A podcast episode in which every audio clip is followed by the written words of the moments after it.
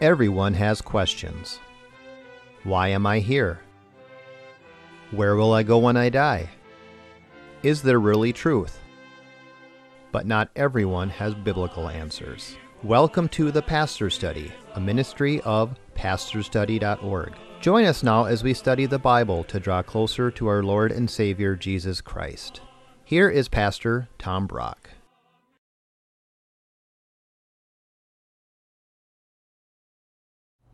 Welcome to the Pastor's Study.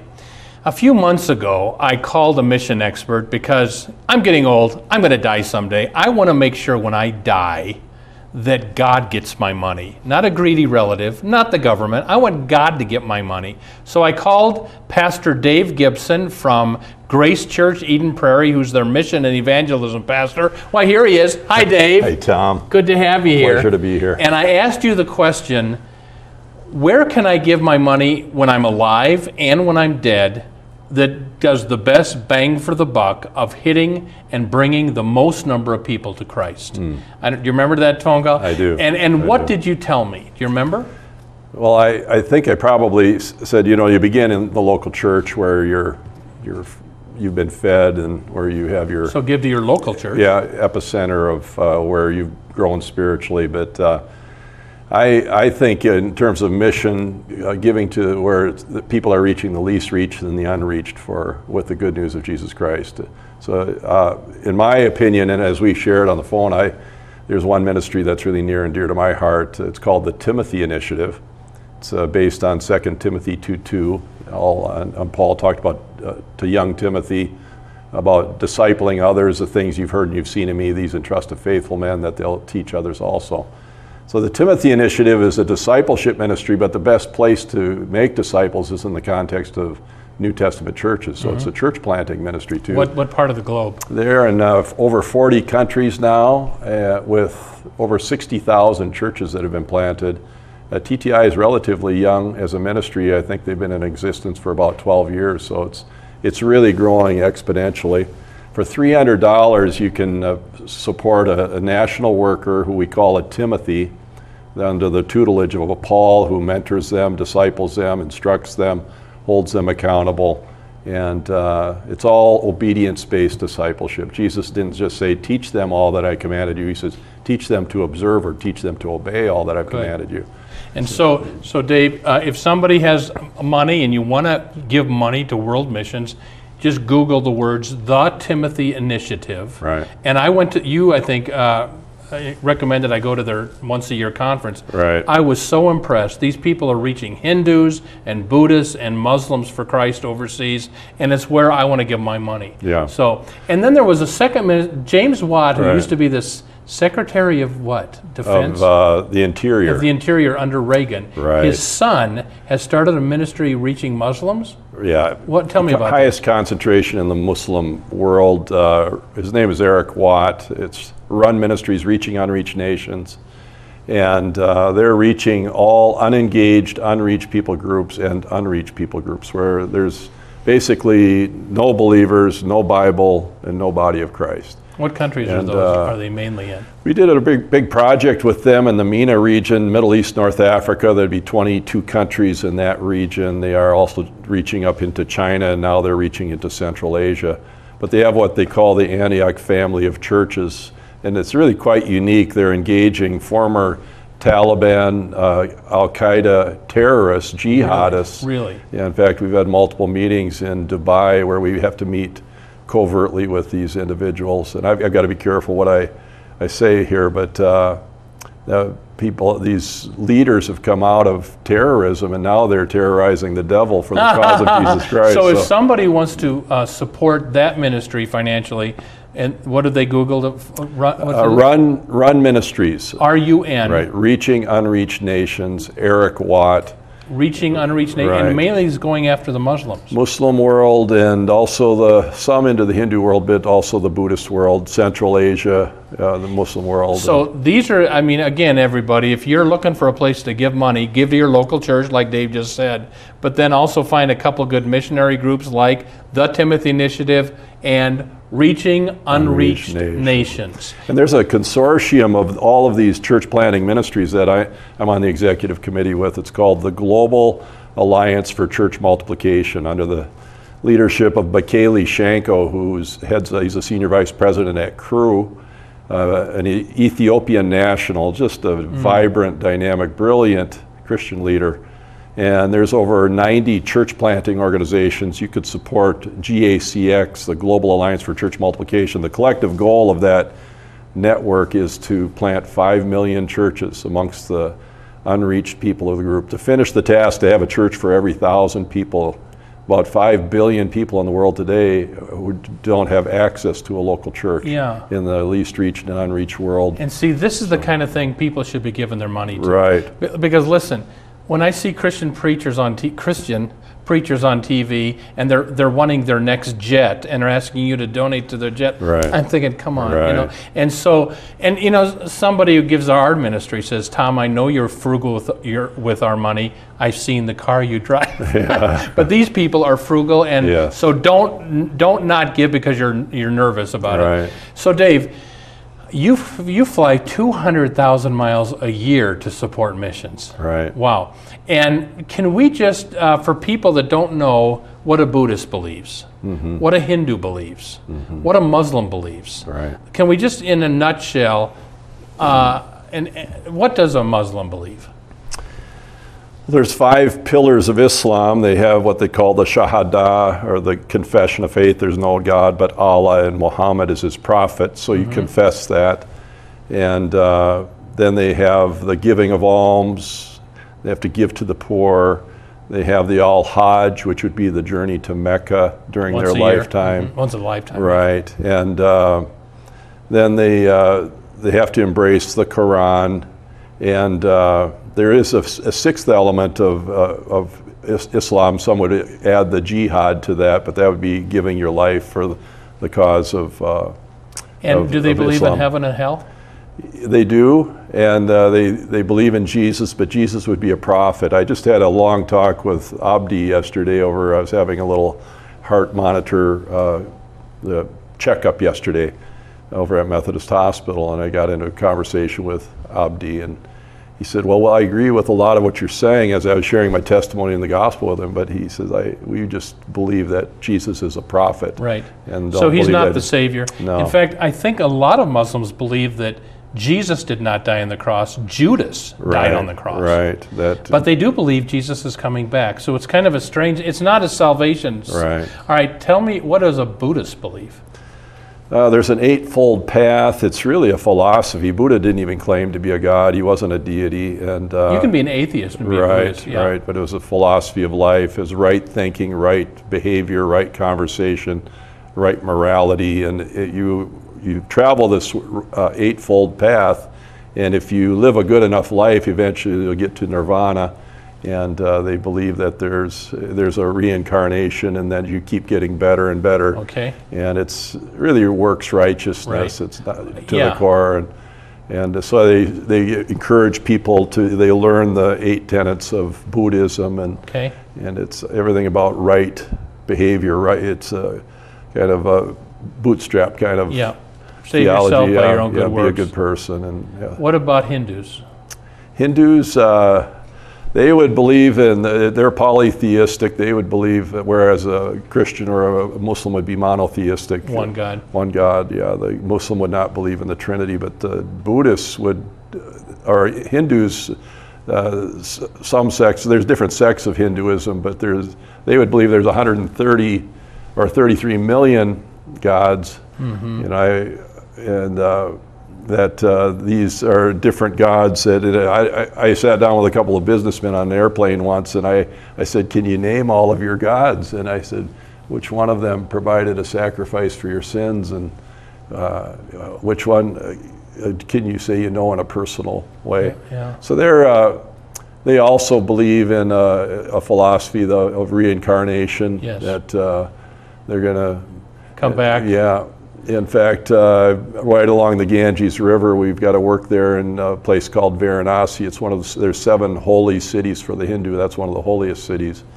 And along that river, they'll be burning bodies along the banks of the Ganges, and they'll have seven Hindu priests up on the top of the banks. They're crying out. Uh, they do what they call a fire dance. They're putting their gods to sleep every night, and uh, it's quite a spectacle. They'll have hundreds of thousands of tourists. It's, it's a real tourist attraction, but it's. I go there and it just breaks my heart as they're, Oh. they sprinkle the ashes of their loved ones on the Ganges River. It's a Yeah. holy river. And then they'll probably come back as a cow or a Yeah, human, and they keep you keep coming back to this life until you're perfect enough, and then you get. Am I right? You're absorbed into nothingness. Is that what happens? Right, right. Okay. Yeah. It's, And it's a- am I right to say the only world religion that teaches teaches we're saved by God's grace and not by earning it by your own good works as Christianity? Would you say that's accurate? exactly, Okay. exactly. Yeah, God's not at the top of a ladder saying climb, climb, climb, and that every other religion would be do this, do that, chant, pray, meditate. Mm-hmm. But uh, God came down and Yeah. hung on a cross in the person of His Son Jesus. There you go. And let's do that. When a missionary goes into a village that has never heard Christ, why don't you reiterate, just in case somebody's watching this that doesn't know about Christianity, what's the basic gospel message? Gospel meaning good news. What's the basic thing that a missionary preaches? Well, I can give it to you life in six words. Uh, G O S P L, God, our sins, paying every every one life. God created us to be with Him, to have a relationship with Him. But our sins separate us from God. All have sinned and fall short of the glory of God. But sins cannot be removed by good works or being religious, going to church. Just because a mouse lives in a cookie jar doesn't make him a cookie. Just because a person goes to church doesn't make him a Christian. I did it for 17 years. And uh, so sins can't be removed by church or, or, or uh, good works. Everyone paying the price for sin, Jesus died and rose again. That's the good news of the gospel. go. Paul said, I delivered to you of first importance, the importance. gospel that Jesus Christ Yep. died on the cross for our sins according to the scriptures. He was buried, and in three days he rose again that's according it. to the scriptures. That's it. And then everyone who trusts in him alone will have eternal life. Salvation is by grace alone, through faith alone, in Christ alone. Well, you sound just like Martin Luther. I'm a Lutheran. One of the solas there, right? The three solas. Yeah, and that life with Jesus starts now and lasts forever. That's Great. a meta narrative of the scriptures. That's the essence of the gospel. G O S P E L. Yeah. In fact, you can go go to uh, Dare to Share. Uh, Life in six words. You can get an app that lays it all out. It's Great. a great way to share your faith. There you go. Yeah. What's the fastest growing church in the world? Well, you know, a couple of places right now, they say Iran might be one of the fastest growing. They they they estimate well over a million uh, people have come to faith in Christ. They, I read read a lot of articles about this incredible house church movement that the gospel is spreading like wildfire under this Wow. iron fist of Islam, and Wow. you don't see that on on the news channels. And Nepal would be another place where back in the early know, 2000 or so, there was probably a handful of known believers, and now there's uh, probably, well, it, it is actually one of the fastest growing churches. I don't know the exact statistics. I didn't It's, come with it's those. but heavily Hindu. Hindu, But now lots of Christians coming to, lots of people coming to faith. But didn't they just pass an anti-conversion law to try to stop it in Nepal? They have in both Nepal and India. It's uh, and so you punishable by a, a pretty severe financial penalty and possible imprisonment too. So in we got to pray for the Christians in Right. India and Nepal that they won't lose their faith. Right. This is sad. A lot of persecution out there. In fact, a lot of people don't realize this. And there's the day of the persecuted church. We need to pray for the persecuted church, but it's estimated that there's more people that have been martyred for the cause of Christ in this century than the previous 19 centuries combined. Wow, more this century than ever. You mean this century, like since 2000?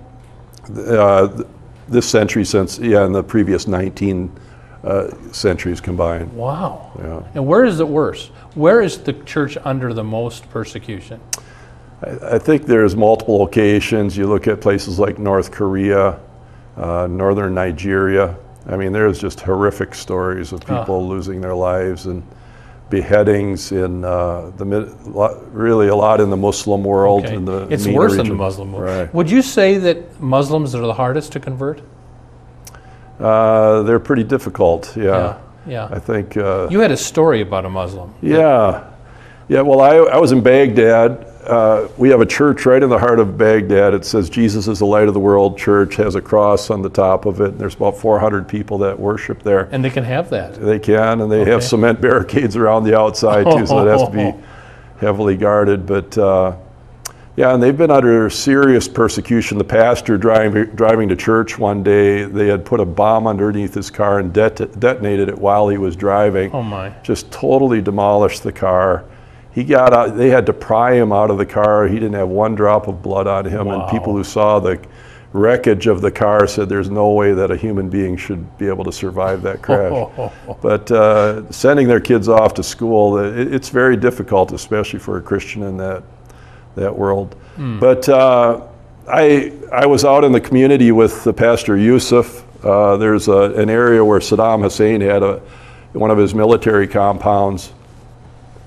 And uh, they had bombed, the Americans had bombed this out, so it was just all rubble. And there, about 500 refugee families have been relocated there, either displaced internally without, throughout Iraq or from places like Syria and surrounding countries. And uh, through Samaritan's Purse and Grace Church and some others who've, uh, who've been very generous, uh, provided humanitarian aid for the church to go out and minister to the needs of the refugees, to be the hands and the feet of Jesus, but also to not only give them relief, but turn relief into belief. And whenever people are in a, a state of transition and trauma, there's a Openness. much greater openness Yeah. to hearing new truth and especially the message of Jesus. Yeah. Uh, we were ministering to some families. The imam of the local community mosque came out and invited us to come into the mosque and have tea. And I'm the only American there, so I was getting a little bit nervous. And was, but he was very, very cordial. Came in, and a man sitting across from me, uh, his name was Razim. We had just fed him and his family. He said, "I don't believe in the Bible." This is the imam talking? No, this is a, a Muslim man. Okay. And uh, I said, that's interesting. This is all in through Arabic interpretation. I said, uh, did somebody else tell you that, or did you, did you discover that yourself? And I said, have you read the Bible? He said, no. And uh, I said, it's interesting, you're critiquing a book you haven't read. I said, do you know the central message of the Bible? He said, no, I don't. And I said, do any of you know the central message of the Bible? And uh, they didn't. And the imam, he said, well, uh, we, we respect the Injil, the, the scriptures, but he didn't know the central message of the Bible. I said, well, I'd encourage you to read the Bible, and it's not corrupted. It shows the corruption in us more than there's no corruption in the Bible. But I said, I, the, the central message of the Bible absolutely transformed my life. I'd encourage you to read it. And they said, well, what is the central message of the Bible? Yeah, and after many years of evangelism training, I perceived that it might be a witnessing opportunity. There you go. so for over over an hour, we had a chance to talk about Jesus. Jesus said, "You search in the Scriptures, you think in these you find eternal life. It's these that bear witness of me." I said, "You know, it's a message of love that God loves you, and He loves you, and He loves you, and you, and you." And I pointed to each one of about 30 Muslims sitting in that mosque that day. And I said, You know how much He loves you? He loves you this much. That He sent His Son, Jesus Christ, to die on a cross. That God demonstrated His love to us. And while we were yet sinners, Christ died for us. He was buried, He rose again, and He's alive today. And He's as real as the nose on my face. And He sent, He ascended into heaven and sent His Spirit into the world, and His Spirit is with us here right now. And He says, Behold, I stand at the door of your heart, and I knock. If you hear my voice and open the door, I'll come in. I didn't think I should give an altar call in the mosque that day. but what happened? Well, I invited them to come to our meetings. Uh, we had over 200 Iraqis came to Christ that week. I was with Victor Hashweh out of Amman, Jordan, and in the church we had these evangelistic meetings to, with refugees coming in primarily and other people in the community. And three of them came, and we preached the gospel and gave an invitation at the end. And Razim, the guy who didn't believe in the Bible, along with Abu Dawood, the imam, and Laith, three of them came forward with tears coming Oh, down their did. cheeks to receive Jesus. So, Wonderful. yeah. So uh, praise the Lord. The gospel is the power of God unto Oh, salvation. hallelujah. Those who And you know, something I've heard on and off through the years, do you verify this or not? That in so many Muslims' lands, there are so they are so tight and not allowing missionaries that Muslims have dreams about Jesus. Yeah. Have you heard this? 25 to 30 percent of Muslims who are coming to faith have had some type of dream or vision of, Really? of Christ. And it's, it's usually accompanied with, with by somebody coming and then explaining the gospel to Right, them. yeah. Faith still comes by hearing and hearing Right. by the word of Christ, but, Sure. but uh, dreams and visions. And I, you know, it's interesting in the scriptures it says the Greek seeks for wisdom. You know, they're more cognitive and Mm-hmm. Philosophy. yeah, but the Jew seeks for a sign. The Yeah. Middle Eastern mind is looking for that sign, Ah. and the, the Muslim mind. And I really, I really believe the Lord's revealing Himself. And I think all the people that have been praying over this 1040 window, where you have the darkest places on the planet. 1040 window meaning 1040 parallel. right, right. Which is basically northern Africa. 10 degrees in- north and south, and 40 degrees, uh, 40 degrees north and south. It's latitude, and it's it's a window between the Middle East and all the way through Southeast Asia. The biggest unreached right, people hi- group. highest concentration of uh, the world religions of relig- uh, Islam, Buddhism, and Hinduism. Uh-huh. 3.5 billion Muslims, Hindus, and Buddhists that are, are literally on a highway to hell, most of them without ever hearing the good news of Jesus. Uh, disease and poverty, spiritual darkness, that's a high concentration. But people Yeah. are praying over those windows, and there's a harvest, it's harvest time. Well, let's talk about that then. You're part of something that something called Go 2020. right. Explain this to us. What is that? Well, about a dozen years ago, there was an initiative called the Global Day of Prayer. Uh, Graham Power out of uh, South Africa mobilized prayer leaders all around the world, and they mobilized about 100 million Christians to pray. And it was on Pentecost weekend. Out of that came a, a global outreach day. They coupled evangelism with this massive prayer movement. It's now in 140 countries. They've had a global outreach day on Pentecost weekend. Well, that's become a global outreach month here in 2020. Between Easter, uh, where we celebrate the death, burial, and resurrection of our Lord Jesus, and Pentecost, when the Holy Spirit came, we're saying, what better window in the life of the church than to share the gospel? So the goal is to mobilize 100 million Christians during that month worldwide to share the gospel with a billion people. And in the U.S., we're taking 10% of that goal, praying that the Lord of the harvest would raise up 10 million Christians to uh, pray for, care for, and lovingly and appropriately share Jesus Okay. With, uh, we say everyone can reach someone, and together we can reach the world. So we say, who's your someone? Someone in your family, someone in your neighborhood, someone in your workplace, someone on your campus. If someone wants to be involved in this, what do they do? Yeah, well, you can go to the website, go2020usa.com. Okay. There's a video on there. There's uh, on ramps for individuals, churches, denominations. Get your church involved. Go talk to your pastor.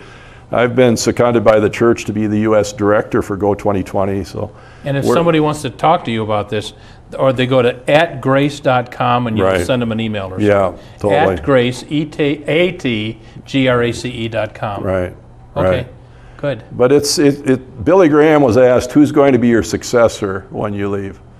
He said, "The church." Oh, There's 2.3 billion people in the world to call themselves Christian. Probably, maybe half of them really understand what that Mm-hmm. Sure, means. If, sure. if we're uh, uh, optimistic about that, but uh, what would it take to mobilize the sleeping giant? And we're praying. Uh, all the prayer ministries are coming together. We're praying for canopies of prayer over cities, over our churches, over our nation. Our nation needs Jesus more than ever before. Can you imagine what it would look like if every man, woman, boy, and girl in America was prayed for by name? Oh.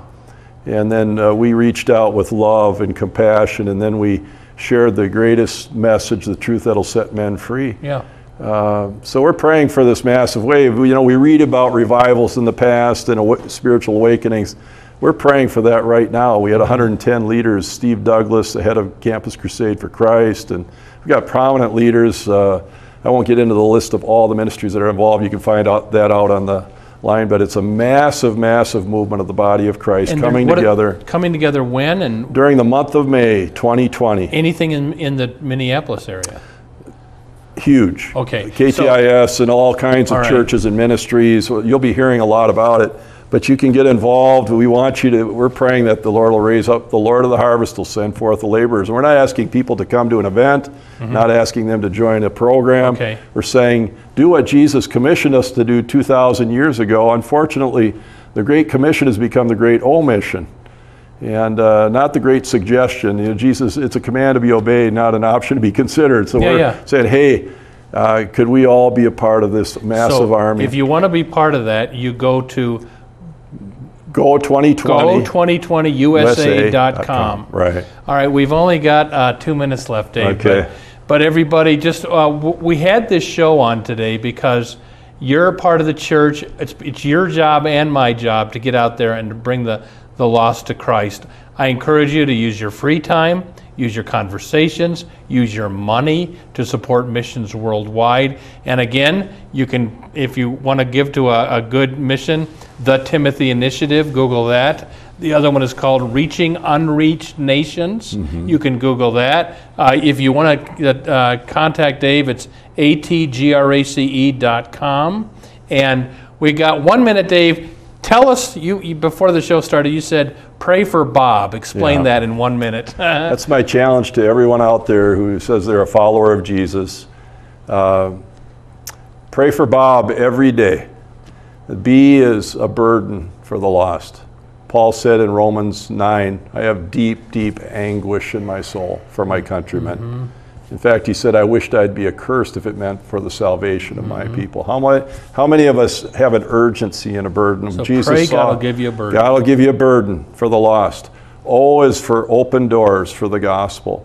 Colossians 4 2 to 6. Paul says, Pray for me as well that God will open up a door for the ministry of the word, that I can speak forth the mystery of Christ and the way uh-huh. I ought to speak. I pray for one lost sheep every day, yep. and that the Lord will give me a chance to share Christ that day. And then the third thing is so you pray for a burden, pray for open doors, then walk through that open door, the natural opportunities that God gives you. And then B is boldness. Okay. Ephesians 6 19 and Good. 20. Good. Pray that whenever I open my mouth, I might fearlessly make known the mystery of the gospel, that I boldly proclaim it as I should. Well, everybody, before you go to bed tonight, pray for uh, boldness, pray for open doors, and pray for a burden. We'll see you next time on the Pastor Study.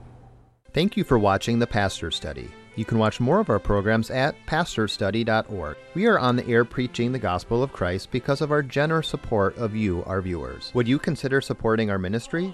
You may do so at pastorstudy.org or write The Pastor Study, P.O. Box 41294, Minneapolis, Minnesota 55441. May the blessing of our one triune God, Father, Son, and Holy Spirit be with you today and always.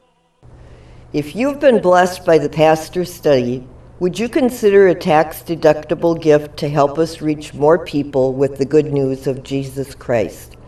You can donate at our website, pastorsstudy.org, two S's, or mail a check to the Pastor's Study, P.O. Box 41294, Minneapolis, Minnesota 55441. May the Lord bless you and have a wonderful week.